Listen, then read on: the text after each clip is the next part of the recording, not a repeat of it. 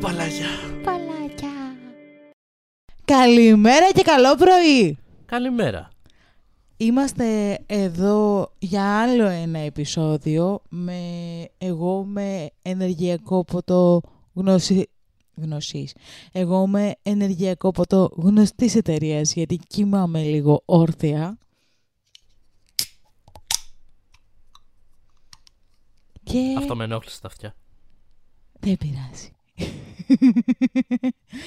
και μπορούμε να ξεκινήσουμε. Πολύ ήσυχος είσαι σήμερα γιατί δεν μιλάς.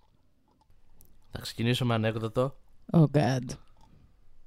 Είμαι με το σκύλο μου και βλέπουμε τέννις και μου λέει Ορίστε μαλάκα, έτσι πετάνε το μπαλάκι.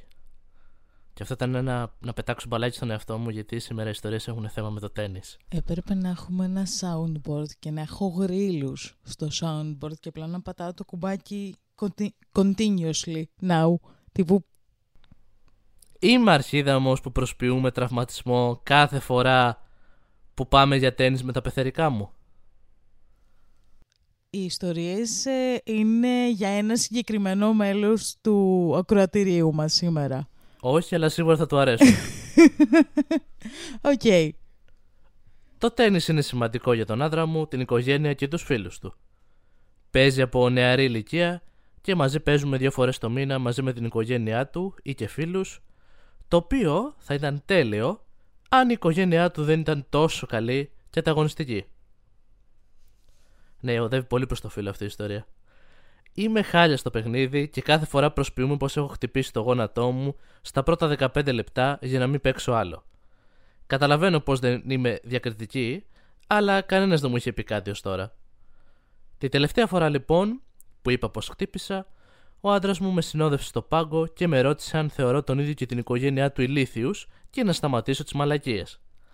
Μου είπε πως η συμπεριφορά μου κάνει το γιο μας να μην θέλει να παίξει, μιας και κάθε φορά που λέω πως χτύπησα κάθεται μαζί μου και δεν παίζει όταν έχει τη σειρά του. Είπε πως θα προσπαθήσει να με κάνει να παίξω την επόμενη φορά, αλλά πραγματικά δεν θέλω, μιας και όπως είπα είμαι χάλια στο παιχνίδι και σίγουρα, αφού είναι τόσο καλή, δεν θα θέλουν να παίξουν μαζί μου. Μιας και δεν βρίσκουμε κοινό έδαφος, ποιος είναι ο αρχίδαμος στην ιστορία; Κοίτα, εμ, το θεωρώ ηλίθιο να, κα, να κάνεις τον τραυματισμένο. Εγώ απλά θα έλεγα ότι δεν μπορώ να παίξω μαζί σας, είστε ανταγωνιστικοί. Θα το έλεγα στην ψύχρα.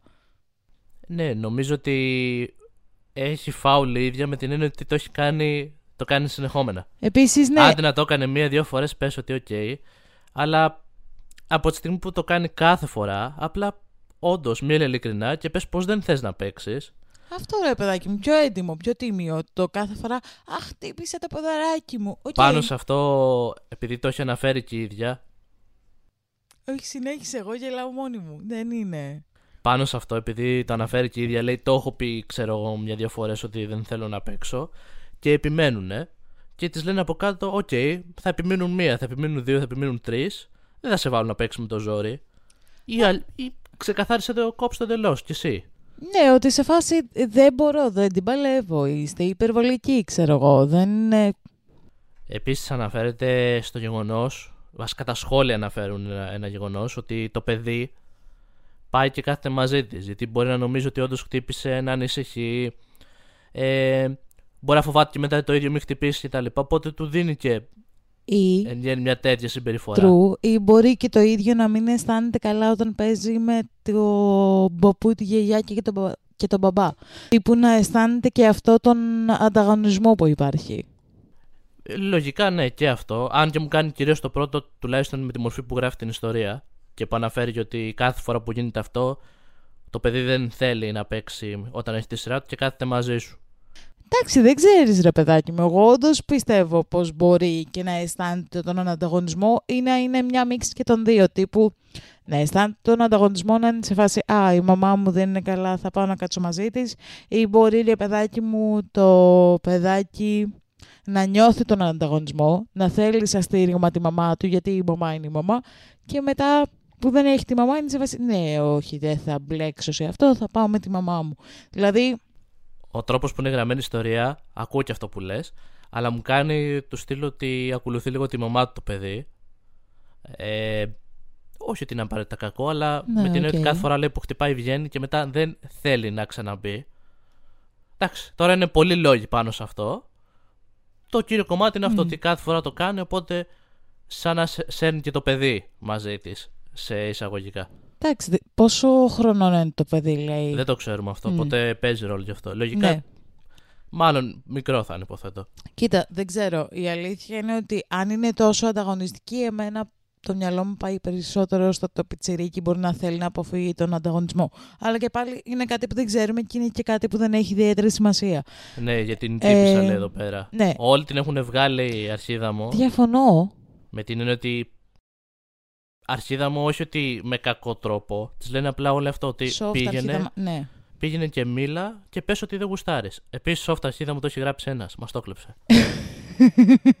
Λέει, δεν θα πω ότι είσαι αρχίδα μου, θα πω ότι είσαι soft. Καλά. Στα αγγλικά φαντάζομαι, που δεν Ναι. έχει την ίδια έγλη το soft Της λέει, asshole. Με Not το... the asshole, ε, soft asshole. Ε, δεν, δεν έχει την ίδια έγλη το soft asshole με το soft Your αρχίδα sons, μας. έτσι. Anyway. Εμ, Οπότε και Εντάξει. εγώ την βγάζω αρχίδα μου, soft, με την έννοια αυτή ότι ίσως ναι, ένα... Απλά πες το και τελείωσε η ιστορία. Δηλαδή και εσύ μπαίνεις σε μια διαδικασία να λες όλη την ώρα χτύπησε, έκανα και να στεναχωριέσαι ναι, και όλα αυτά. ίσως, ίσως γι' αυτό ένα soft μαλακό αρχιδαμάκι. Αυτό ακούστηκε απέσιο.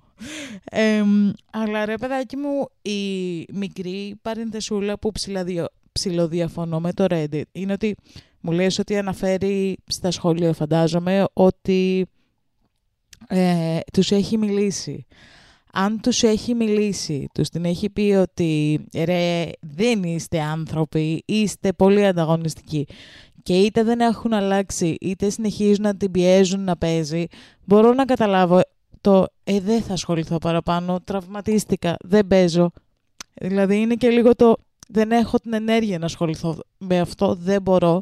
Μπορώ να το καταλάβω λίγο, γι' αυτό και θα πω soft αρχιδαμάκι.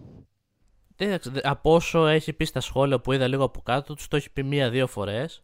Μμ. Είπε ότι την πουσάρα με την έννοια απλά έλα παίξε. Δεν νομίζω ότι τις πούσαραν Εντάξει. και τρελά Και, και με το πάλι, θέμα της ανταγωνιστικότητας. Ρε- Αλλά και πάλι, κοιτάξτε, πες το μία-δύο-τρει. Σιγά δεν Αντικειμενικά, σε σύρουν κιόλας να παίξεις. Όταν παίζεις με πολύ ανταγωνιστικά άτομα ένα παιχνίδι, είτε είσαι είτε δεν είσαι καλός σε αυτό, για μένα χάνει λίγο. Δηλαδή, υποτίθεται πως παίζουμε για να περάσουμε καλά. Ο full ανταγωνισμός εμένα μου το χαλάει. Ε, οπότε, Ναι, άλλο διαχωρίζω εγώ. Δεν σου λέω επειδή είναι ανταγωνιστική. Προφανώς Όχι, και εγώ let όταν me είμαι σε ένα finish. παιχνίδι ομαδικό θα προτιμήσω λίγο να είμαστε λίγο πιο, πιο χαλαροί, Άλλο πιο θέλω να πω. παρείστικα. Άλλο θέλω να πω ότι. Ρε παιδάκι μου, εμένα αυτό θα με ψιλοχάλαγε, γι' αυτό και την καταλαβαίνω. Και όταν το έχω εκφράσει ότι ρε εσύ δεν μπορώ, δεν θέλω και ο άλλος είναι σε φάση είτε δεν αλλάζει συμπεριφορά, είτε με πιέζει να παίξω μια-δυο φορές, ε, την τρίτη θα του πω τραυματίστηκα. Δεν θα ασχοληθώ να εξηγήσω το βαριέμαι, δεν θέλω να παίξω γι' αυτό και, και γι' αυτό το λόγο. Το καταλαβαίνω full. Εντάξει, όταν γίνεται συνέχεια προφανώς και άλλος θα Εντάξει, αισθανθεί ναι, είναι ηλίθιος. συνέχεια και είναι, είναι συνέχεια, συνέχεια και είναι όντως λίγο παιδιάστικη συμπεριφορά από Ναι, ένα σημείο απλά- και μετά. Ανεξαρτήτως, ξαναλέω, αν οι άλλοι είναι φουλ ανταγωνιστικοί και σε πρίζουν. Πες, τουλάχιστον για μένα, εγώ αυτό θα έλεγα π.χ. σαν τούκος, ότι. Οκ, δεν γουστάρω να παίξω. Είναι Απλά- προτιμότερο για μένα από το να κάνω πάλι Αχ, χτύπησα. Αχ, χτύπησα. Ναι, εντάξει, Αχ, κατα... χτύπησα. Γιατί μετά βάζει και τον άλλο σε μια θέση που γίνεται αυτός μαλάκας, που της την είπε λίγο άσχημα, αλλά εν μέρει τον κατανοείς γιατί το έχεις κάνει πολλαπλές φορές. Καλά, όχι. Θεωρώ ότι τα... ρε παιδάκι μου θα έκανα αυτή τη συζήτηση σε άλλη φάση και δεν θα την έκανα έτσι αν ήμουν ότι πως δεν θα του έλεγα, δεν θα της έλεγα με περνάς για ηλίθιο, θα ήμουν σε φάση γιατί νιώθεις την ανάγκη να το κάνεις αυτό; Θα, δηλαδή θα το βλέπα αλλιώς είναι η αλήθεια. Αλλά anyway, σου λέω, καταλαβαίνω απόλυτα το τέτοιο και γι' αυτό δεν μπορώ το soft αρχίδα όμως θα το πω απειροελάχιστα για το παιδί κυρίως, όχι για τους υπόλοιπους. Ρε παιδάκι μου, με την έννοια, θα το ξαναπώ, όταν λες σε κάποιον δύο, έστω και δύο φορές, όταν έχει χρειαστεί να πει σε κάποιον δύο φορές το ίδιο πράγμα και, και δεν σε ακούει και, σε, και επιμένει, παίξε, έλα, παίξε κτλ. Ή δεν, όχι, εγώ δεν θα σχολιόμουν, είναι η αλήθεια να το πω και τρίτη, θα, θα αντιδρούσα παρόμοια. θα γινόταν σπαστικό, αλλά από τη στιγμή που έχω εκφράσει κάποια πράγματα και δεν τα σεβάστηκε ο άλλος, ε, βαριέμαι. Επειδή λείπει πάλι και σε αυτή την ιστορία σημαντικό μέρος του στυλ ότι τι έχει υποθεί ακριβώς μεταξύ τους και True. πώς έχει υποθεί, είναι κομμάτι το οποίο σου αλλάζει λίγο τη ροή. Αλλά με βάση τα όσα μας γράφει, την βάζω κι εγώ soft αρχίδα μου με την έννοια ότι απλά πες ότι δεν γουστάρεις και τελείως υπόθεση. Μμμ. Ε, επόμενος, πάμε στο επόμενο story. Υπάρχει κάτι άλλο σε αυτό; Επόμενη ρακέτα. Ω Θεέ μου. Είμαι αρχίδαμος που τα έχω βάλει με τον προπονητή τέννις που δεν έκλεισε σωστά τα γήπεδα. Booking δηλαδή να κάνει το court. Α, οκ. Υπάρχουν δύο γήπεδα τέννις, περίπου 2 χιλιόμετρα από το σπίτι μου και επιτρέπεται η χρήση τους σε μη σχολικές ώρες, καθώς ανήκουν στο τοπικό σχολείο ή όταν δεν είναι σε χρήση από κανέναν. Υπάρχει επίσης και ένα online σύστημα να κλείσεις το γήπεδο τύπου booking με 15 δολάρια την ώρα, να δεις διαθεσιμότητα, να μάθεις νέα για τους αγώνες κτλ. Μου αρέσουν αυτά τα γήπεδα γιατί είναι και κοντά και επειδή αυτή τη στιγμή δεν έχω να διαθέσω χρήματα για να βγάλω κάρτα μέλους. Το πρόβλημα είναι πως υπάρχει ένας προπονητής τέννις που μαθαίνει στα παιδιά τους κάνει μαθήματα και έχω παρατηρήσει πως μερικές φορές κλείνει το γήπεδο και κάποιες άλλες φορές όχι. Π.χ. καπάκι μετά το σχολείο 3,5 όπου κλείνει και τα δύο γήπεδα όπου απλά λέει πως το ανήκει εκείνη την ώρα το γήπεδο και κανείς δεν έχει την ευκαιρία να παίξει. Αυτό με έχει εκνευρίσει καθώς είχα δει διαθεσιμότητα, κανείς δεν το είχε κλείσει και πήγα με την ελπίδα το ένα να είναι άδειο ώστε να μπορώ να προπονηθώ να παίξω. Με εκνευρίζει το γεγονός πως εν μέρει εκμεταλλεύεται ένα μέρος ε, προς δικός του όφελος για τι επιχείρησής του. Τα μαθήματα που λέγαμε δηλαδή. Να τον προσεγγίσω και να του ζητήσω να παίζουμε ορθά και ίσα ή να πάω στο συμβούλιο του σχολείου και να πω τι γίνεται. Καταλαβαίνω πως αν δεν πληρώσω τα 15 ευρώ δεν θα παίξω, αλλά είμαι ok με αυτό και θα το πάρουν άλλοι παίχτε. Οπότε είμαι αρχίδαμος στην προκειμένη περίπτωση. Όχι. Ε, αν κατάλαβα καλά την ιστορία, ουσιαστικά ο τύπος, ο, ο καθηγητής τέλος πάντων τέννις, χωρίς να έχει κλείσει το κόρτ, πάει και καταλαμβάνει το χώρο και είναι σε φάση έχω κλείσει το κόρτ. Κάποιες φορές το κάνει αυτό, Ναι. κάποιες όχι. Οκ. Υποτίθεται ε, ότι πάει με βάση αυτή τη λογική. Οκ, ε, προφανώς και όχι, δεν είναι αρχίδαμος. Δηλαδή, ξεκινάει ο άλλος Το- από το σπίτι του βλέποντας ότι η ώρα είναι ελεύθερη και ενδεχομένως να προλάβει το γήπεδο και βλέπει έναν τύπο με 45 παιδάκια, το 45 είναι δικός μου αριθμός, με 45 παιδάκια εκεί, ο οποίος θα μπορούσε να είχε κλείσει την ώρα και να μην φεύγει και ο άλλος από το σπίτι του τελευταία. Δηλαδή, ναι, Θα σου προφανώς και πω, δεν είναι, είναι είναι, αρχίδαμος. είναι λίγο. Αμφίροπο, πώς να το πω τώρα σε αυτό; Δηλαδή, καταρχάς κλείνεται με ένα online σύστημα ή booking ή το παραδοσιακό, όποιος φτάσει πρώτος έχει και το γήπεδο. Από κάτω στα σχόλια λένε ότι εν μέρη δεν τους λέει ακριβώς σωστά τα γεγονότα. Με την έννοια ότι εφόσον βλέπεις διαθεσιμότητα, κλείσει το εκείνη τη στιγμή.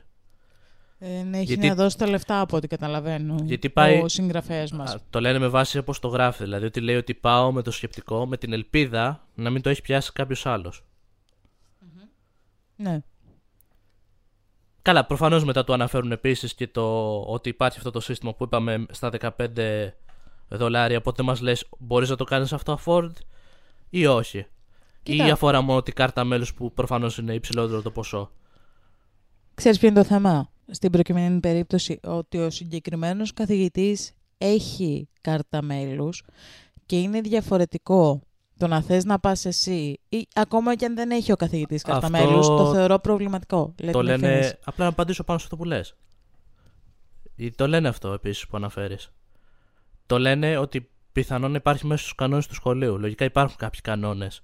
Στο πόσο μπορείς να το κλείσεις, πόση ώρα θα είσαι, αν το ίδιο άτομο μπορεί να κλείσει και τα δύο γήπεδα, αν αφορά προπόνηση κτλ. Λογικά, γιατί έχω δει κάποια τέτοια γήπεδα π.χ. εδώ πέρα, έχουν κάποιο τέτοιο είδους Α, κανόνα. Από ό,τι καταλαβαίνω, ωστόσο ο καθηγητής δεν είναι του σχολείου, είναι δικό του το μάθημα, μπορεί να πληρώνεται και από το σχολείο, αλλά είναι το μάθημα που κάνει μετά είναι δικό του. Τουλάχιστον αυτό καταλαβαίνω έτσι όπως μου το διάβασες.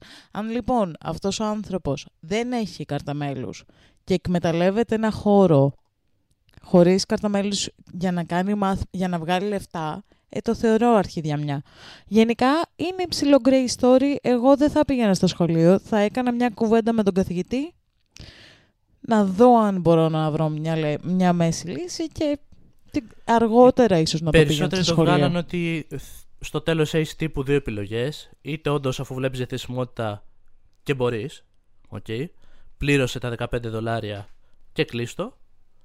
Μμμ. Ή σε δεύτερο χρόνο να βλέπεις ότι αδικείς, ότι υπάρχει πρόβλημα κτλ.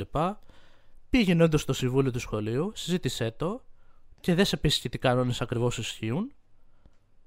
Και από εκεί και πέρα πράττεις ανάλογα. Πάλι, ε, πριν, δηλαδή εγώ πριν πάω σε ανώτερη βαθμίδα, σε συμβούλιο, σχολείο, σε οτιδήποτε, θα έκανα μια συζήτηση με τον ε, καθηγητή. Θεωρώ ότι μάλλον δεν έχει κάνει γιατί σε ένα σημείο αναφέρει ότι τύπου το κλείνει και αναφέρει ότι είναι δικό του. Άρα Ε, μάλλον θα έχει προηγηθεί όντως κάποιο είδους συνομιλία μεταξύ Ναι. τους. Μια ψύχρεμη συνομιλία εννοώ. Τύπου ρε παιδάκι μου, ωραία, θα πήγαινα και θα βλέπα ότι ο καθηγητής έχει καβατζώσει πάλι το γήπεδο χωρίς να το κλείσει. Ε, θα περίμενα να τελειώσει το μάθημα ή θα ρώταγα πότε τελειώνει το μάθημα για να ξαναπεράσω και θα πήγαινα να του κάνω μια κουβέντα τότε. Ε, επίσης θα το ξαναπώ, ο καθηγητής αν όντως εκμεταλλεύεται έναν δωρεάν χώρο για να κάνει μάθημα ενώ το να τον κλείσει είναι 15 δολάρια, δεν είναι πάρα πολλά ε, είναι ξεφτιλούλης. Είναι κακό. Δηλαδή αυτό θεωρώ ότι όντως αξίζει να, Εντάξει, το, μετά πας να στη ψιλογίνει λογική ότι θέμα. είναι, είναι 15 δολάρια. Αλλά οκ, το καταλαβαίνω μετά, του στείλω ότι πόσες φορές θες να πας την εβδομάδα. Και κτλ. αυτό, Γιατί ναι, άμα είναι- είναι 15 την ώρα κιόλας. ναι, αλλά 15 την ώρα για έναν άνθρωπο που πληρώνεται από αυτό είναι ένα έξοδο που θα πρέπει να δώσει, αλλιώς να μην κάνει μάθημα σε ένα δωρεάν κόρτ. Δηλαδή δεν είναι ότι είναι δωρεάν, είναι ότι είναι, πες το, μπορείς να κλείσεις, αν δεν το έχει κλείσει κάποιος είναι δωρεάν. Ωστόσο το δωρεάν θεωρώ ότι θα πρέπει να είναι εκεί για να το εκμεταλλεύονται άτομα που δεν βγάζουν λεφτά από αυτό, που δεν έχουν όπως είπες τη δυνατότητα να δώσουν δε- τόσα πολλά λεφτά γιατί 15 δολάρια δεν είναι πολλά για τέτοιο, αλλά όταν θες να πας παραπάνω από μία φορά τη βδομάδα, είναι πολλά. Θεωρώ ότι θα πρέπει Εντάξει, να είναι... λείπουν ίσως τώρα λεπτομέρειες εδώ. Αυτό, θεωρώ ότι θα πρέπει να είναι για ιδιώτες, όχι για καθηγητές. Οπότε και αυτό είναι λίγο. Γι' αυτό σου πάλι είναι λίγο αφιλεγόμενο. Δε- Μου λείπουν και εδώ λεπτομέρειες. Μου λείπει το καθηγητή τι, τι παίζει ακριβώς. Είναι Ναι. δική του, ας το πούμε, επιχείρηση μαθήματα; Συνεργάζεται με το σχολείο; Ποιοι κανονισμοί ακριβώς ισχύουν για τέτοιου περιστάσεις; Κοίτα, έτσι όπως το λέει ο, ο συγγραφέας μας, είναι ιδιωτικά τα μαθήματά του. Το αναφέρει ότι βγάζει λεφτά από αυτό. Σου λέω, εγώ θα θεωρώ ρε παιδάκι μου την ιστορία, ξέρεις, χρειάζομαι, αυτό θα που λες, κάνω απλά μια χρειάζομαι μικρή more διακοπή info. εδώ. Όχι ότι βγάζει λεφτά. Λέω ότι θεωρώ ότι το χρησιμοποιεί και για προσωπικό του όφελος. Γιατί Είναι- έχει διαφορά λίγο αυτό. Ε, το ίδιο είναι. Α, άλλο το θεωρώ, γιατί μπορεί και να μην ισχύει. Και άλλο το ότι το Καλά, χρησιμοποιεί όποιος το βγάζει. Ε, Παίζει δεν- ρόλο αυτό. έτσι- Σαν διαχωριστική γραμμή. Τέλος πάντων, λεπτομέρειες. Ε, μ, εγώ θα έκανα μια συζήτηση, τύπου θα το συζήταγα με τον καθηγητή, αν δεν έβγαζα άκρη μαζί του, αν μου μίλαγε άσχημα, αν οτιδήποτε, μετά θα το πήγαινα στο σχολείο. Αλλά πρώτα συζήτηση με τον άμεσα ενδιαφερόμενο, μη γίνεστε Κάρεν. Απλά γι- γίνεται σαν εδώ στην Ελλάδα. Όποιος προλάβει, πρόλαβε. Το κλασικό, παραδοσιακό. Καλά, όχι. Εδώ στην περιοχή μου, ξέρω εγώ, που έχει γήπεδα για τέννις και ποδοσφαίρου και τα λοιπά, τα κλείνεις γενικά. Ή στο κολυμβητήριο κλείνεις ώρα για έναν συγκεκριμένο διάδρομο. Δεν είναι γιούρια. Στα πιο πολλά που έχω πάει τουλάχιστον στην περιοχή μου είναι. Δεν είναι ακριβώς γιουριά. Δεν, δεν ξέρω πώς πάει και αν υπάρχει όντως σύστημα να το κλείσεις. Σίγουρα ξέρω ότι απαιτείται να έχεις δηλώσει στοιχείο της εκάτοικος περιοχής για να μπορείς να τα Α, χρησιμοποιήσει. όχι, όχι. Από εκεί πέρα, εντάξει, μου έχει τύχει και σε ένα-δύο γηπεδάκια που είχαμε πάει με τον φίλο που του αρέσει το τέννη. Obviously. Ε, νομίζω ότι εκεί πέρα δεν... ή- ήταν του στυλ ο οποίος προλάβει. Μας, και μας τύχει νομίζω μια τέτοια περίπτωση. Ε, στον α, φίλο που τον ενδιαφέρει, που του αρέσει το τέννις και είναι και κοντά του σχετικά τα γήπεδάκια στα οποία αναφέρομαι, να ξέρεις φίλε που σου αρέσει το τέννις μπορείς να τα κλείσεις και χωρίς να είσαι κάτοικος της, περι- της περιοχής, παρόλο που είσαι. Ε, απλά ρε παιδάκι μου παίρνεις και, κλαίνει, και κλαίνεις. Παίρνεις και κλείνεις. Αυτό το επεισόδιο είναι, μόνο, είναι διάλογος με τον συγκεκριμένο άνθρωπο. Όλοι οι υπόλοιποι δεν ξέρω γιατί μας ακούτε. Anyway. Ε, α, ναι, και έχει και ένα booking fee το οποίο δεν θυμάμαι πόσο είναι η αλήθεια. I can learn though. Γράψει κάτω στο σχόλιο αν ενδιαφέρει.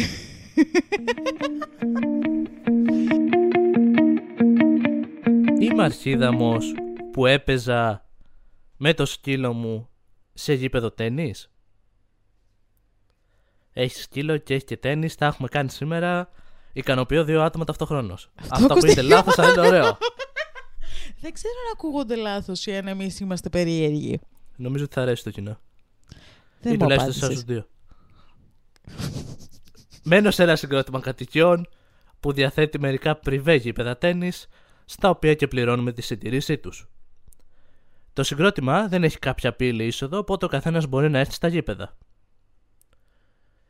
Ε, Δεν νιώθω πολύ άνετα με το 10 μηνών σκύλο μου χωρίς, χωρίς λουρί. Ε, Δεν γυρνάει εύκολα πίσω και πολλοί άνθρωποι βγάζουν βόλτα τους σκύλους του χωρίς λουρί, που επίσης δεν έχουν καλό recall. Είναι αυτό που ανέφερε, δηλαδή όταν φωνάζει το σκύλος σου να γυρίσει πίσω ουσιαστικά. Και επίσης είναι λιγότερα από 5 κιλά. Οπότε μερικές φορές την πηγαίνω, την θηλυκό, στο γήπεδο τέννις για να παίξουμε που είναι πιο διαχειρίσιμο σε χώρο. Κανείς δεν ήταν στα γήπεδα τη στιγμή που ήμουνα, ούτε και υπάρχει γενικά πινακίδα που να λέει ότι δεν επιτρέπονται οι σκύλοι. Και φυσικά κατανοώ ότι τα γήπεδα είναι για τέννις και θα έφευγαν αν χρειαζόταν. Κάνει την προπόνησή της όμως πιο εύκολη και χωρίς να μας αποσπάνει την προσοχή. Παίζουμε φέτς, το κλασικό παιχνίδι φέρε πίσω τον μπαλάκι οτιδήποτε πετάς και ο γνωστός αντικοινωνικός μπεκρής του συγκροτήματος παίζει δυνατά μουσική, ρίχνει αυγά στα σπίτια όσων δεν συμπαθεί, διαφωνεί σχεδόν με όλους και γενικά δημιουργεί αρκετά προβλήματα, περπατούσε μαζί με το σκύλο του και άρχισε να μου φωνάζει που είμαι στο γήπεδο. Φώναζε για σκατά σκύλων και ούρα, προφανώς καθαρίζω του σκύλου μου, αλλά και δεν την έχω δει ποτέ ή πάντα προσέχω να μην κάνει την ανάγκη της μέσα στο γήπεδο. Επίσης μου φώναζε πως υπάρχει χώρος πιο κάτω για να μπορώ να πάω το σκύλο μου, ότι δεν μπορώ να τον κουμαντάρω, ότι αν ήθελε ο ίδιος να παίξει τέννις, δεν τον έχω δει ποτέ να παίζει εδώ και τρία χρόνια κτλ. Ο σκύλος μου άρχισε να νευριάζει με τις φωνές και τα ουρλιάχτα και δεν ήξερα τι να κάνω, οπότε έφυγα από το γήπεδο χωρίς να φωνάζω. Με ακολούθησε και τότε ο σκύλος του άρχισε να χοροπηδάει γύρω μου, γύρω από το σκύλο μου και ο ίδιος συνέχιζε στον ίδιο τόνο. Εν τέλει έφυγε, φωνάζοντας ακόμη, πιστεύω ήταν και πάλι πιωμένο, και είχα επίσης καταφέρει να καταγράψω ένα μέρος με βίντεο, αν ξέφευγε η όλη κατάσταση και το χρειαζόμουν. Ο τύπος ζει απέναντί μας, και όπως λένε, δεν θες να ξεκινήσεις μια διαμάχη με τους γείτονες, αλλά είμαι αρκετά απογοητευμένος απογοητευμένη με τον εαυτό μου που δεν σήκωσα ανάστημα και έκανα ό,τι είπε. Κατανοώ πως έχει πάει φυλακή και αυτό λίγο με φοβίζει να πω την αλήθεια για την ασφάλειά μου και του σκύλου μου. Είμαι λοιπόν ο ή η αρχίδα μου τη ιστορία μας.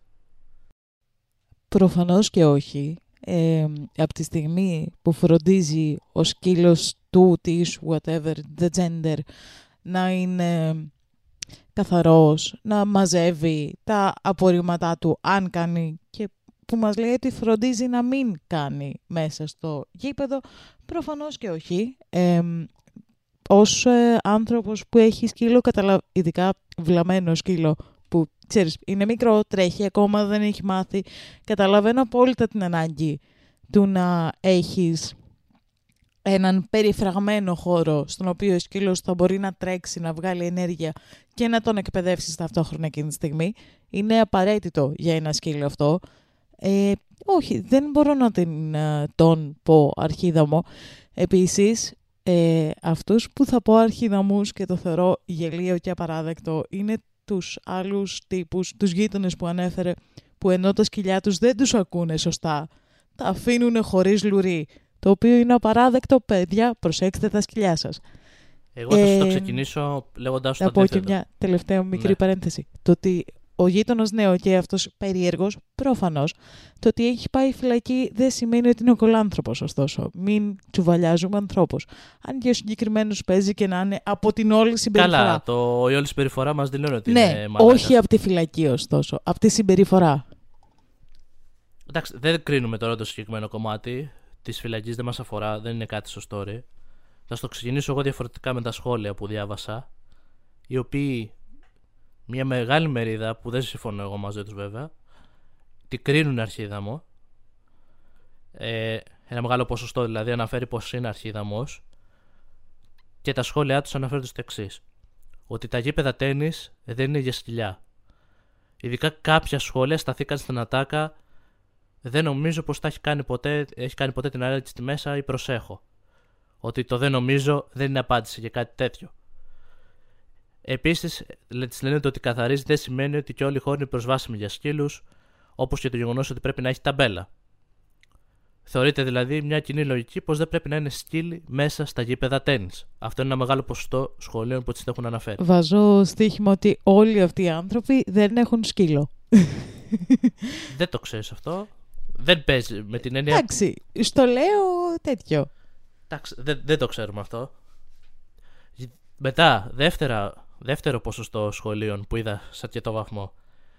Ότι αν νιώθει περίεργα με το σκύλο της χωρίς λουρί, θα πρέπει να του μάθει σιγά σιγά με εκπαίδευση να πηγαίνουν μεγαλύτερες βόλτες, να έχει ένα μεγαλύτερο λουρί για αρχή, να πάει σε κάποιον χώρο άλλον.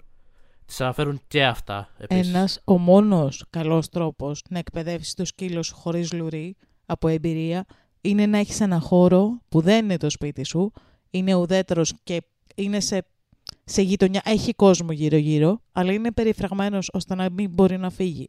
Γιατί ο σκύλος σου στο σπίτι σου ή με το λουρί, ακόμα και αν είναι πιο μακρύ, όταν έχει το λουρί, καταλαβαίνει ότι είναι σε τέτοιο, ότι το ελέγχεις. Το ελέγχεις. Έχει άλλη συμπεριφορά με το λουρί όσο μακρύ και αν είναι. Ο μόνος καλός τρόπος να εκπαιδεύσεις σωστά ένα σκύλο χωρίς λουρί είναι αυτό. Είναι κλειστός χώρος σε χώρο που έχει φασαρία γύρω-γύρω και δεν είναι το σπίτι, γιατί στο σπίτι μαθαίνει πιο εύκολα, πάντα σε ακούει. Η σωστή εκπαίδευση γίνεται έξω, έτσι ώστε να παρά τους αντιπερισπασμούς του έξω να εστιάζει σε σένα. Επομένως, όχι, αυτό δεν παίζει. Από όλα αυτά εγώ κρατάω μόνο σαν λογική ότι τέτοιου είδους χώροι, οκ, θα πρέπει να είναι καθαροί. Αλλά καθαροί δεν εννοούμε και μόνο από τα σκυλιά που θα είναι στο γήπεδο. Ναι, επίσης... Καθαρία γενικότερα. Γιατί εντάξει, όπως βλέπουμε τουλάχιστον σε πολλά γήπεδα από εδώ πέρα, τα οποία δεν είναι σε τόσο καλή κατάσταση, δεν νομίζω ότι φταίνει απαραίτητα οι σκύλοι. Δεν νομίζω ότι ή τα κατοικίδια που. Ναι. ναι, και τουλάχιστον ό,τι έχω δει εγώ, και σκύλοι να πάνε είναι όντως προσεκτικά πάνω σε αυτό το κομμάτι. Πιο πολύ δηλαδή έχω δει ζημιές ναι. που αφορούν ε, καταστραμμένα φιλέ, να το πούμε έτσι. Που Ή δεν σκουπίδια από ανθρώπους, ξέρω εγώ. γκράφιτι, το ένα το άλλο. Που όπως και, και να και αυτό είναι ένα κομμάτι το οποίο καταστρέφει το χώρο. Και το βλέπω σε, εγώ τουλάχιστον σε περισσότερο βαθμό από ότι π.χ. να πάει μια φορά, δύο κάποιος με το σκύλο του. Mm. Κοίτα, νομίζω. Κρατάω δηλαδή μόνο αυτό το κομμάτι ότι, OK, σαν ένα τέτοιος χώρος και γενικά γήπεδα, OK, okay, ναι, πρέπει να είναι λίγο Καλά, καθαρά. Όχι ότι δεν υπάρχουν κακοί ιδιοκτήτες σκύλων. Σίγουρα υπάρχουν και μαλάκες που δεν φροντίζουν τα σκυλιά τους, δεν μαζεύουν τα κακά τους κτλ. Ωστόσο, με βάση τα λεγόμενά του, ο συγκεκριμένος άνθρωπος προσέχει. Επίσης, ε, πες το,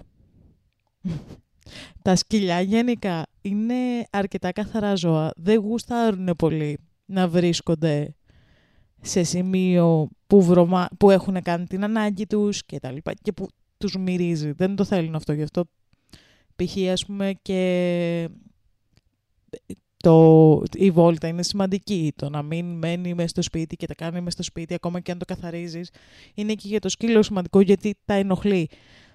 Ε, ναι, όχι, δεν, δηλαδή θεωρώ ότι αν, αν τα άφηνε και χάλια, δεν θα γούσταρε και ο σκύλος να πηγαίνει εκεί από κάποια φάση και μετά, γιατί έχουν πολύ πιο έντονη αίσθηση της όσφρησης από ότι εμείς. Ε, γενικά, όχι.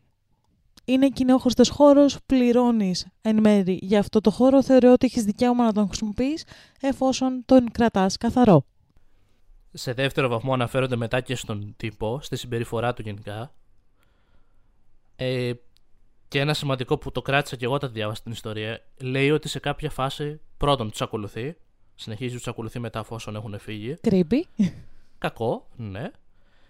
Και αφήνει το σκύλο να αρχίζει να χοροπηδάει γύρω από, το, από τον άνθρωπο που έχει γράψει την ιστορία και το δικό του σκύλο. Παρένθεση, δεν ξέρουμε σε τι στυλ ήταν ο σκύλος, αν ήταν τύπο επιθετικό ή χαρούμενο. Αυτό, Ειδικά αν ήταν επιθετικό. to be fair, κακό. που βασικά αυτό το κάνει χειρότερο νομίζω. Δεν ξέρουμε αν τον αφήνει ή αν δεν μπορεί να τον ελέγξει. Τύπου, Ε, νομίζω ότι επειδή και η ίδια λέει ότι φοβάται γενικότερα και με το δικό της σκύλο δεν νιώθει άνετα ακόμη κτλ. Και έτσι όπως το έχει γράψει, ότι χοροπηδάει γύρω της. Άρα, μάλλον Ναι. δεν θα μπορούσε να το, να το ο, ελέγξει. ο κιόλας. γείτονας, ότι δεν μπορούσε να το μαζέψει. Και η ίδια να διαχειριστεί την κατάσταση, ο ίδιος να διαχειριστεί την κατάσταση Ναι. που έχει γράψει την ιστορία. Αλλά σίγουρα είναι σημαντικό το γεγονός αν είχε επιθετικό ύφος ο σκύλος. Ναι, ισχύει. Γιατί εκεί πέρα, πρώτον, πέρα από το αν είναι μαλάκα ή όχι, ότι πας, αφήνει το σκύλο του μπορεί να είναι επιθετικός, χωρίς επίβλεψη, χωρίς λουρί, True. και πάει και πέφτει σε κάποιον άλλον. Δεν ξέρεις τι μπορεί να γίνει εκεί τη στιγμή. Ξέρεις ποια είναι η βλακεία, ότι και επιθετικός να μην είναι ο σκύλος, όταν είναι, έχεις ένα πιο μικρό σκυλί, το οποίο από ό,τι μας λέει και στο story είναι λίγο jumpy, είναι λίγο φοβητσιάρικο ακόμα. Το άλλο το σκυλί μπορεί να πάει full διάθεση παιχνιδιού και η σκυλίτσα αυτή εδώ να τρομάξει και να το δαγκώσει και να το γδάρει και, να... και μετά να, να γίνει χαμούλης χωρίς να χρειάζεται να γίνει χαμούλης. Δηλαδή, αυτό της είπαν, θα πρέ- του είπαν, της είπαν ότι θα έπρεπε να το έχει αναφέρει στις αρχές π.χ. σαν περιστατικό. Ναι, Δηλαδή, όντως είναι, λίγο, είναι, είναι αρκετά σημαντικό. Ναι. Όπως επίσης το γεγονός ότι παίζει ρόλο κι αυτό στο πώς μας το γράφει και μα πώ παρουσιάζει, είναι ότι αυτός φώναζε διαρκώς. Οπότε True. αυτό, όσο Ναι. να είναι, δεν βοηθούσε την κατάσταση και ο σκύλος Ισχύει. νευρίαζε με τις φωνές. ναι, Ε, λένε σε φάση ενώ θα μπορούσε π.χ. όντως ένα-δύο επιχειρήματά του του στείλει ότι υπάρχει και χώρος πιο πάνω, άντε κάπως να ευσταθεί σαν επιχείρημα. Η όλη συμπεριφορά του, ότι φώναζε και με τα δεδομένα που μας έχει δώσει και αυτός που έχει γράψει την ιστορία για το ιστορικό του ανθρώπου αυτού, είναι, είναι μαλάκα στην περίπτωση, είναι αρχίδαμο. καλά, Προφανώς. προφανώς, ναι. Ε, αυτό. Εγώ κράτησα από την ιστορία πρώτο το- ένα κομμάτι ότι μην αφήνετε τα σκυλιά σας άμα δεν είστε σίγουροι έτσι να πηγαίνουν και σε άλλους. Ναι. Άμα τα έχετε εκπαιδεύσει σωστά. Καλά. Γιατί δεν ξέρεις τι μπορεί Πάλι, να γίνει. νομίζω βασικά μην έχετε τα σκυλιά σας χωρίς λουρί, ακόμα και τέλεια εκπαιδευμένα να είναι. Χωρίς λουρί στο δρόμο ποτέ. Γιατί είναι σκύλος, μπορεί να δει οτιδήποτε, γατί σκυλί να τον τρομάξει κάτι και μετά να μην έχει σκύλο. Δεν... Και δεύτερο κομμάτι, αυτό που σου είπα για τα γήπεδα, ότι κατανοώ σαν χώροι και θα ήθελα κι εγώ αυτοί οι χώροι να είναι όσο πιο καλά διατηρημένοι γίνεται. Ναι. Από όλες τις απόψεις. Όχι τα μόνο επειδή θα πάει σκύλος. σχόλια, τα, όχι τα, το Reddit έχει αποφασίσει για τη συγκεκριμένη τύπισσα, την έχει βγάλει κάτι; Ε, τη βγάλανε ε, αρχίδαμο. Οκ, διαφωνώ Με, με το πρώτο full. σκέλος που σου ανέφερα. Μμμ. Η μεγαλύτερη δηλαδή μερίδα και προφανώς το ποσοστό το τελικό ήταν Αρχίδαμος. Οκ. Διαφωνώ γενικά, αλλά οκ. Ναι, είμαστε στο ίδιο μήκος αυτό. Σου εξήγησα τους λόγους. Ναι, ελπίζω να συνεχίζεις να χρησιμοποιεί το κορτ για να εκπαιδεύεις το σκύλο παρά τους μαλάκες. Ε, anyway, Επόμενο. επόμενο story. Είμαι Αρχίδαμο που ήθελα να πάω για τέννη την ημέρα της Αυστραλίας. Αχα. Για όσους ενδιαφέρονται για ιστορικά στοιχεία, γιατί είμαστε και ένα podcast που θα σας μάθει ιστορία, όχι. 26 Ιανουαρίου είναι η μέρα της Αυστραλίας. Όπως μας λέει και στην ιστορία, και όπως είπα για όσους είναι φαν της ιστορίας, είναι η εθνική εορτή της Αυστραλίας. Γιορτάζεται όπως είπαμε ετησίως στις 26 Ιανουαρίου και σηματοδοτεί την επέτειο της άφηξης του πρώτου στόλου των Βρετανικών πλοίων στο Port Jackson, στην Νέα Νότια Ουαλία και την ύψωση της σημαίας της Μεγάλης Βρετανίας στο Sydney Cove. Αυτά ιστορικά, συνεχίζω την ιστορία μας κανονικά. Ε, όταν το γράφει αυτό ο φίλος στην ιστορία, έχει ξεκινήσει το Australian Open, το Australian Open. Λέει τόσο εγώ, αλλά και η γυναίκα μου αγαπάμε το τέννις και δεδομένου ότι στις 26 είναι εθνική γιορτή, είπαμε να αγοράσουμε εισιτήρια και για μας και για τα παιδιά μας για μια μέρα στο τέννις. Ε, ας αναφέρω επίσης, ως τούκος το λέω και ως ειδήμων στο τέννις, ότι το Αυστραλιανό Open είναι ένα εκ των τεσσάρων Grand Slam τουρνουά του επαγγελματικού τέννις. Πανούλη αν ακούς, το ξέρω ότι σ' άρεσε πάρα πολύ αυτή τη στιγμή. Αυτή τη στιγμή πήγαινε να γκουγκλάρω ότι είναι το Αυστραλιανό Open. Συγγνώμη. Σε πρόλαβα. Σήμερα στη δουλειά, συνεχίζει ο φίλος, μιλούσα με μερικούς συναδέλφους και στην συζήτηση ήρθε το θέμα της εθνικής γιορτής, όπου τους είπα τα πλάνα μου και μερικοί, παρόλο που δεν συμμετείχαν στη συζήτηση, το άκουσαν και μου είπαν πως είμαι παράδεκτο που γιορτάζω σε εισαγωγικά το σφάξιμο των ανθρώπων μας. Τους είπα ότι βλέποντας τέννη, μόνο αυτό γιορτάζω και δεν έχω χρόνο να το συζητήσω περαιτέρω. Απέλησαν να με αναφέρουν στο μάνατζερ τους και τους είπα πως ο μάνατζερ τους λογοδοτεί σε μένα. Αν και δεν το πιστεύουν επειδή είμαι νεότερος. Εγώ, εγώ θα πω ότι ωραία τους έπαιξε εκεί πέρα ο τύπος.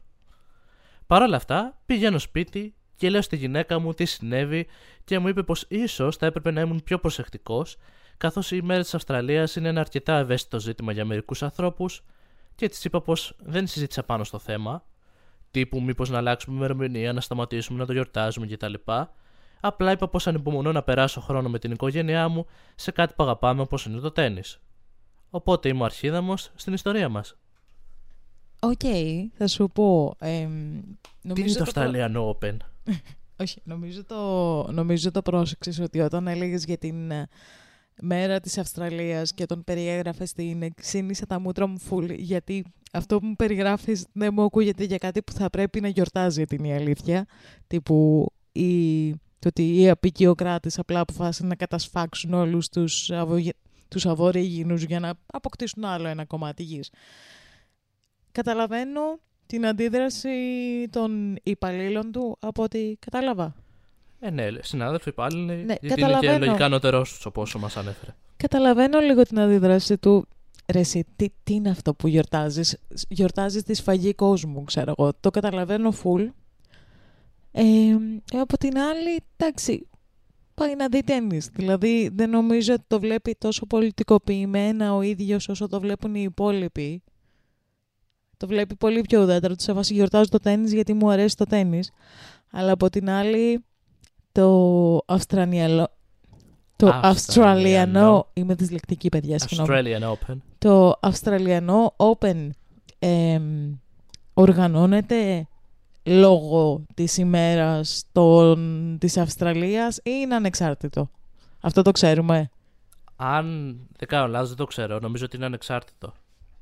Θα αλλάξει, ε, πες το, ε, παλαντζάρει η κρίση μου πάνω σε αυτό, γιατί αν είναι κάτι ανεξάρτητο, το οποίο απλά τυχαίνει να πέφτει, να πέφτει εκείνες τις μέρες, να πέφτει Ιανουάριο, ξέρω εγώ, ναι, OK, okay, δεν, δεν έχει να κάνει. Αν είναι κάτι ωστόσο, το οποίο διοργανώνεται την, λόγω της ημέρας της Αυστραλίας, ε, το θεωρώ λίγο περίεργο να δίνεις τα λεφτά σου για να γιορτάσεις, για να χρηματοδοτήσεις μια διοργάνωση που γιορτάζει κάτι τέτοιο; Από όσο ξέρω απλά διεξάγεται κάθε έτος.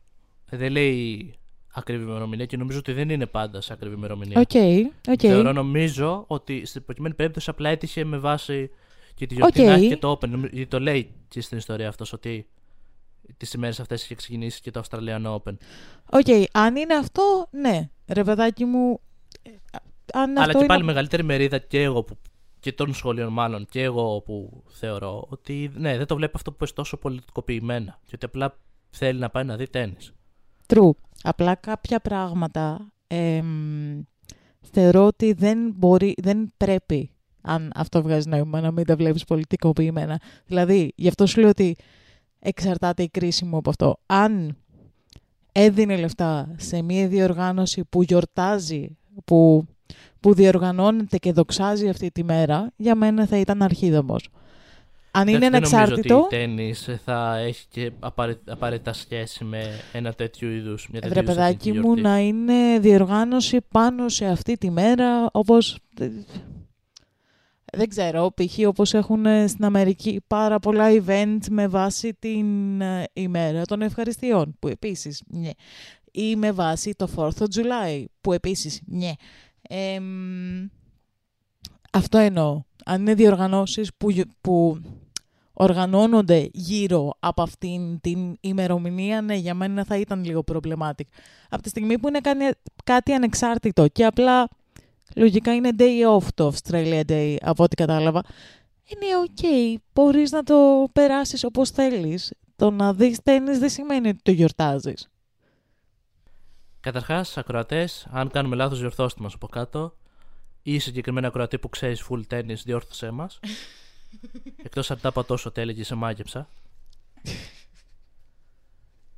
Γενικά τον βγάλαν, δεν τον βγάλαν Αρχίδαμο. Όλοι του είπαν σε όλα τα σχόλια που είδα, 10-20 σχόλια, ήταν από κάτω ότι όχι, απλά θε να περάσεις μια μέρα με την οικογένειά σου και αν ήθελε να πας να δεις τένις, πήγαινε να δεις τένις. Αυτή ήταν η άποψη που επικράτησε. Οκ, ότι ναι. αν θες να πας να δεις τένις, πήγαινε να δεις τένις. Και να περάσεις ωραία. Ε, το υπεραναλύω λίγο παραπάνω ίσως, αλλά ναι. Ουσιαστικά και εγώ τώρα είμαι αυτής της άποψης ότι ίσως δεν το βλέπω κι εγώ τόσο πολιτικοποιημένα γιατί δεν ξέρω ακριβώς την γιορτή, δεν την έχω βιώσει, δεν ξέρω τι και πώς. Είδα κάποια πράγματα απλά και διάβασα πριν να γράψω το story. Οπότε ίσως να μην μπορώ και να το καταλάβω πλήρως. Μμ. Οπότε πάω με την απλή αντίληψη ότι είναι day off, θες να περάσεις χρόνο με την οικογένειά σου και αυτό που σε ευχαριστήσει προκειμένου περίπτωση είναι να δεις ένα αγώνα τένις. Ναι, Go OK. for it. Σου λέω που είναι το μόνο μου, η μόνη μου διαφωνία, αλλά από ό,τι καταλαβαίνω δεν παίζει κάτι τέτοιο. Εμ, Επειδή βλέπετε πόσο προετοιμασμένοι είμαστε, μπήκα και τώρα Google να δω αν Μμμ. όντως ισχύει και δεν ισχύει αυτό. δεν Δεν συσχετίζονται. αναφέρεται τουλάχιστον Οκ, ότι οκ. σχετίζεται με. Ε, γιατί τότε θα έλεγε ναι, ότι είναι όχι, όχι. συγκεκριμένη ημερομηνία. Θα Ναι, έλεγε ναι, ότι ναι, είναι ναι, με ναι. βάση αυτό. Οκ, ναι, από τη στιγμή που δεν συσχετίζονται, όχι, δεν είναι τέτοιο. Δεν έχω, του επιτρέπω να πάει να δει τένις. Αλλά σου λέω, απ' την άλλη, δεν θεωρώ και Αρχίδαμο στους, εμ, τους ανθρώπους που αντιδράσανε σε αυτό. Οκ, λίγο υπερβολικούς, αλλά π.χ. Όπως είπε και η γυναίκα το ότι εντάξει, όντως μπορεί να είναι λίγο ευαίσθητο ζήτημα για κάποιους. Δεν ξέρεις πώς τη βλέπει μια εθνική γιορτή ο καθένας. ή γενικά σε όλες τις χώρες που έχει καταστρέψει αντικειμενικά η Αγγλία είναι ευαίσθητες αυτές τις γιορτές. Π.χ. και στην Αμερική που το 4th of July και, το... και η μέρα των ευχαριστειών που απλά γιορτάζουν τη σφαγή των, ε, των ηθαγενών είναι περίεργη μέρα για τους Αμερικάνους το οποίο είναι λογικό γιατί η μισή είναι σε βάση «Ε, παιδιά, τι γιορτάζετε» ξέρετε τι γιορτάζετε και η άλλη μισή είναι σε βάση «Ναι, αλλά γαλοπούλα». Εντάξει, Ε, νομίζω ότι πάντα θα υπάρχει αυτή η μερίδα ανθρώπων που σε Και- οποιαδήποτε ναι. τύπου event γιορτή δεν Καλά. κοιτάνε το event, κάθε event, αλλά Ναι, αλλά εδώ νομίζω off. δικαιολογείται full. Ε, α, όχι. Ε, μ, δι- τύπου δικαιολογείται full το να αντιδράσει πάνω σε αυτό. Δεν είναι... Καταρχάς να κάνουμε ένα διαχωρισμό γιατί εδώ πέρα νομίζω το έχεις πιάσει λίγο λάθος. Δεν αντέδρασαν επειδή γιορτάζεται. όχι, το event αντέδρασαν αυτό. επειδή θεωρούσαν ότι ο συγκεκριμένος το γιορτάζει. Ότι Όχι, όχι. τότε... Όπως το είπα, ε, αντέδρασαν που επέλεξε να μην γιορτάσει αυτή τη μέρα. Α, Είναι ω, άλλο. Γι' Παναγία αυτό τώρα μου. το κατάλαβα πώς το εννοείς κι εσύ. Jesus, Που περίεργη. επέλεξε να μην το γιορτάσει και ότι θέλει να πάει για τέννη. Και αυτό σου λέει μετά Εγώ ότι άλλο κατάλαβα. δεν έτσι μπήκα όπως καν το στον είπες. κόπο να, του- να μπω στο πολιτικοποιημένο, στην πολιτικοποιημένη αυτή συζήτηση και να αναφέρω πράγματα τους στυλ γιατί το γιορτάζουμε, αν πρέπει, αλλάξουμε ημερομηνία κτλ. Απλά τους είπα ότι θέλω να πάω να δω ένα αγώνα τέννη γιατί θέλω να περάσω με την οικογένειά μου. Άλλο κατάλαβα. Ε, γιατί έτσι- Αλλάζει τώρα, γιατί τώρα Ναι, το ναι, πιάσα ναι. κι εγώ πώς το εννοούσες. Γιατί τώρα Όχι, αυτή τη μα φράση. έτσι όπως το πες, σε κάποια φάση λέει ότι με το να πάω να δω τέννις δεν γιορτάζω αυτή τη μέρα, απλά γιορτάζω το τέννις. Αυτό κατάλαβα. Ε, Ναι, έτσι το έχει αναφέρει ο ίδιος. Σαν ναι, ε, απάντηση αυτό τύπου. σαν απάντηση, έτσι όπως μου το διάβασε τουλάχιστον, το κατάλαβα ότι δικαιολογεί το ότι δεν γιορτάζω το έγκλημα αυτό, γιορτάζω, πάω απλά να δω τέννις, μου αρέσει το τέννις. Ε, Γι' αυτό βλέπεις ότι το απείλησαν μετά θα το αναφέρουν σε manager και τα λοιπά. Η αντίδρασή του ήταν γιατί δεν κάθισε να γιορτάσει την ημέρα. Και προτιμάσει να περάσεις με έναν Κατάλαβα άλλο τρόπο. τελείως άλλο πράγμα, τότε ναι, όχι. Αν αυτό εννοούν, είναι αρχίδα μου. Προφανώς και είναι αρχίδα μου.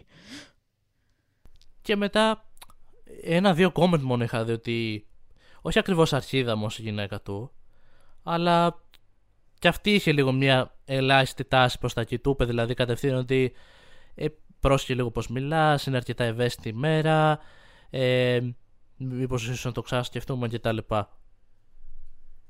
Εντάξει. Που ξαναλέω, εν μέρη κατανοώ τον τρόπο ότι ανάλογα αν εγώ σαν τούκος τη θεωρώ ή όχι αυτή τη γιορτή σωστή, ότι κάποιοι άνθρωποι για κάποιο λόγο θέλουν να το γιορτάσουν. Ναι. Και για κάποιους όντως μπορεί να είναι ένα ευαίσθητο ζήτημα. Ναι, η αλήθεια είναι ότι και στην, α, στην Ελλάδα π.χ. αν λέγεις ότι σε μια εθνική γιορτή εγώ θα πάω να παίξω τέννις, ξέρω, μου έρχονται πολλά άτομα στο μυαλό που θα ήταν σε φάση «Τι πράγματα είναι αυτά! Δεν γιορτάζετε τον ελληνισμό!» Καλά, σίγουρα. Και νομίζω μεγάλη μερίδα είναι Ναι, ε, μεγάλοι άνθρωποι σε ηλικία. Σίγουρα θα το λέγανε αυτό. ναι. Που to be fair, εδώ έχει και ένα νόημα, γιατί οι περισσότερες επέτειοι εδώ είναι επειδή πετάξαμε κόσμο έξω από τη χώρα που είχε έρθει απεικιο- απεικιοκρατικά. Όχι που μας καβαληθήκαν αποικιοκράτες. Έχουν μια διαφορά σε Το γιορτές, είναι η αλήθεια. κατανοώ, το κατανοώ. Απλά νομίζω ότι το όλο. και ο λόγος που επέλεξα αυτήν την ιστορία και το όλο κόνσεπτ είναι ότι πλέον θεωρώ ότι έχουμε χάσει λίγο και την έννοια της εθνικής γιορτής. Καλά, γενικά θεωρώ ότι όσο νωρίτερα χάσουμε αυτή την έννοια τόσο καλύτερα. Ε, με την έννοια ότι, ναι, οκ, να γιορτάζουμε τις επαναστάσεις, εννοείται να γιορτάζουμε τις επαναστάσεις ε, ενάντια σε απεικιοκράτες, του λαού, οτιδήποτε, πώς φαίνονται οι πολιτικές μου πεπιθήσεις. Αλλά αυτή η τόσο εθνική έμφαση νομίζω μας κάνει κακό. Ναι, ότι το τελευταίο διάστημα έχει ξεφύγει λίγο αυτό. Έχει πάει Ναι, πολύ ναι, ναι. πατριωτικό, Ναι, ναι, πολύ ε, εθνικιστικό το όλο ζήτημα. Έχουμε φύγει από την έννοια ότι γιορτάζουμε επειδή απελευθερωθήκαμε. Με, τη- με αυτή Αυτό, την έννοια ότι διώξαμε αυτό. άνθρωποι που θέλουν να μας βλάψουν. Ναι, Να αυτό. το πω έτσι πολύ απλά. Εστιάζουμε στο. Έχουμε φύγει από το θέμα τελείως. Εστιάζουμε στο Ου, Ελλάδα, πες το η καλύτερη κτλ. Και, και χάνουμε το, το δάσος που είναι το. Δεν είναι θέμα ότι η Ελλάδα είναι η καλύτερη. Το θέμα είναι ότι είχες έναν ζυγό πάνω από το κεφάλι, στο οποίο έκανε κακό στους ανθρώπους. Επομένως, αυτός ο ζυγός έπρεπε να φύγει. Βέβαια, να πούμε για το στραβοδοδίκιο εκεί πέρα Οχ. ότι έχουμε την ε, οποιαδήποτε εθνική εορτή. Εντάξει, εγώ το παϊδάκι μου θα το φάω. Εντάξει, δεν μπορώ να πω όχι. Εν τω μεταξύ, ε, ε, ε, έπρεπε να είναι βίντεο εδώ. Με κοιτάει με ένα κουταβοβλέμα ε, ελαφρώς μπαρμπαδίσιο. Σε βάζει, το παϊδάκι, θα το φάω. Εντάξει, ποιος θα πει όχι σε κάτι τέτοιο, συγγνώμη Δεν τώρα. μ' αρέσουν Φαγητό. τα παϊδάκια. Ποιος θα πει όχι πέρα από τον άνθρωπο που έχω απέναντί μου; Ε, Παιδιά, φαγητό, εντάξει. Εκεί δεν λες όχι. Έχουμε φύγει τελείως από την ιστορία, αλλά Εντάξει, το βασικό της ιστορίας ήταν αυτό. Ότι Όχι, με δεν βάση είναι ότι υπήρχε αρχίδα μια μας, ναι. εθνική γιορτή, αυτός επέλεξε να κάνει κάτι άλλο με την ναι, οικογένειά ναι, ναι, ναι. Το κατατάσσουν και εγώ μαζί και εσύ μαζί ότι δεν είναι αρχίδαμος Obviously. όλα τα σχόλια. Απλά κάναμε και μια παρένθεση μεγάλη στο να αναφέρουμε Τη μισή αν συζήτηση. σχετίζεται το Αυστραλιανό Open με την εθνική αυτή εορτή και να πιάσουμε ένα τέτοιο περιεχόμενο. Ναι. Οκ. Οπότε, παιδιά μου, αυτές ήταν οι ιστορίες για σήμερα. Τι τελειώσαμε; Έχουμε πει τέσσερις. Τέσσερα σετ κάναμε. Πόσα θες; Ποιες είναι οι. Τε- Εγώ για κάποιο λόγο δεν καταλαβαίνω τι ιστορίες λέμε. Κάτσε, η πρώτη ήταν. Κάνε rewind το επεισόδιο και θα το βρεις. Είναι τέσσερις. Είναι τέσσερις. Είναι ο τραυματισμός της γυναίκας. Ναι, Είναι ο προπονητής στο τένις που δεν ναι, ο έκλεινε. βλαμμένος. Είναι με τον σκύλο που έμπαινε στο, Α, είναι τέσσερις. στο γήπεδο. Και είναι και αυτή με το Αυστραλιανό Open. That was fast. OK. Ήταν έτσι ένα επεισόδιο γρήγορο. Περάσαμε τα σετ. Πω. Οπότε, παιδιά, τώρα αφήστε τις ρακέτες του τένις κάτω. Εξοπλιστείτε σιγά σιγά με ρακέτες παραλίας. Και πηγαίνετε να κάνετε τακατούκα στην παραλία και να σπάτε τα νεύρα όλου του κόσμου γύρω σας, ρε. Εμείς θα πάμε πάντως για βουτιά σε λίγη ώρα. Ναι, true. Anyway, ε, εγώ ξέχασα τον αριθμό των ιστοριών, ωστόσο θα θυμηθείς στο outro. And in case we don't see ya, Good afternoon good evening. and good night. Έπαιξα πολύ ωραία. Εδώ είπα να το πεις πρώτη για να το θυμηθώ. Ή το ένα ή το άλλο θα ήταν ό,τι έλεγες. Okay, bye! Ω παλάγια. Παλάει.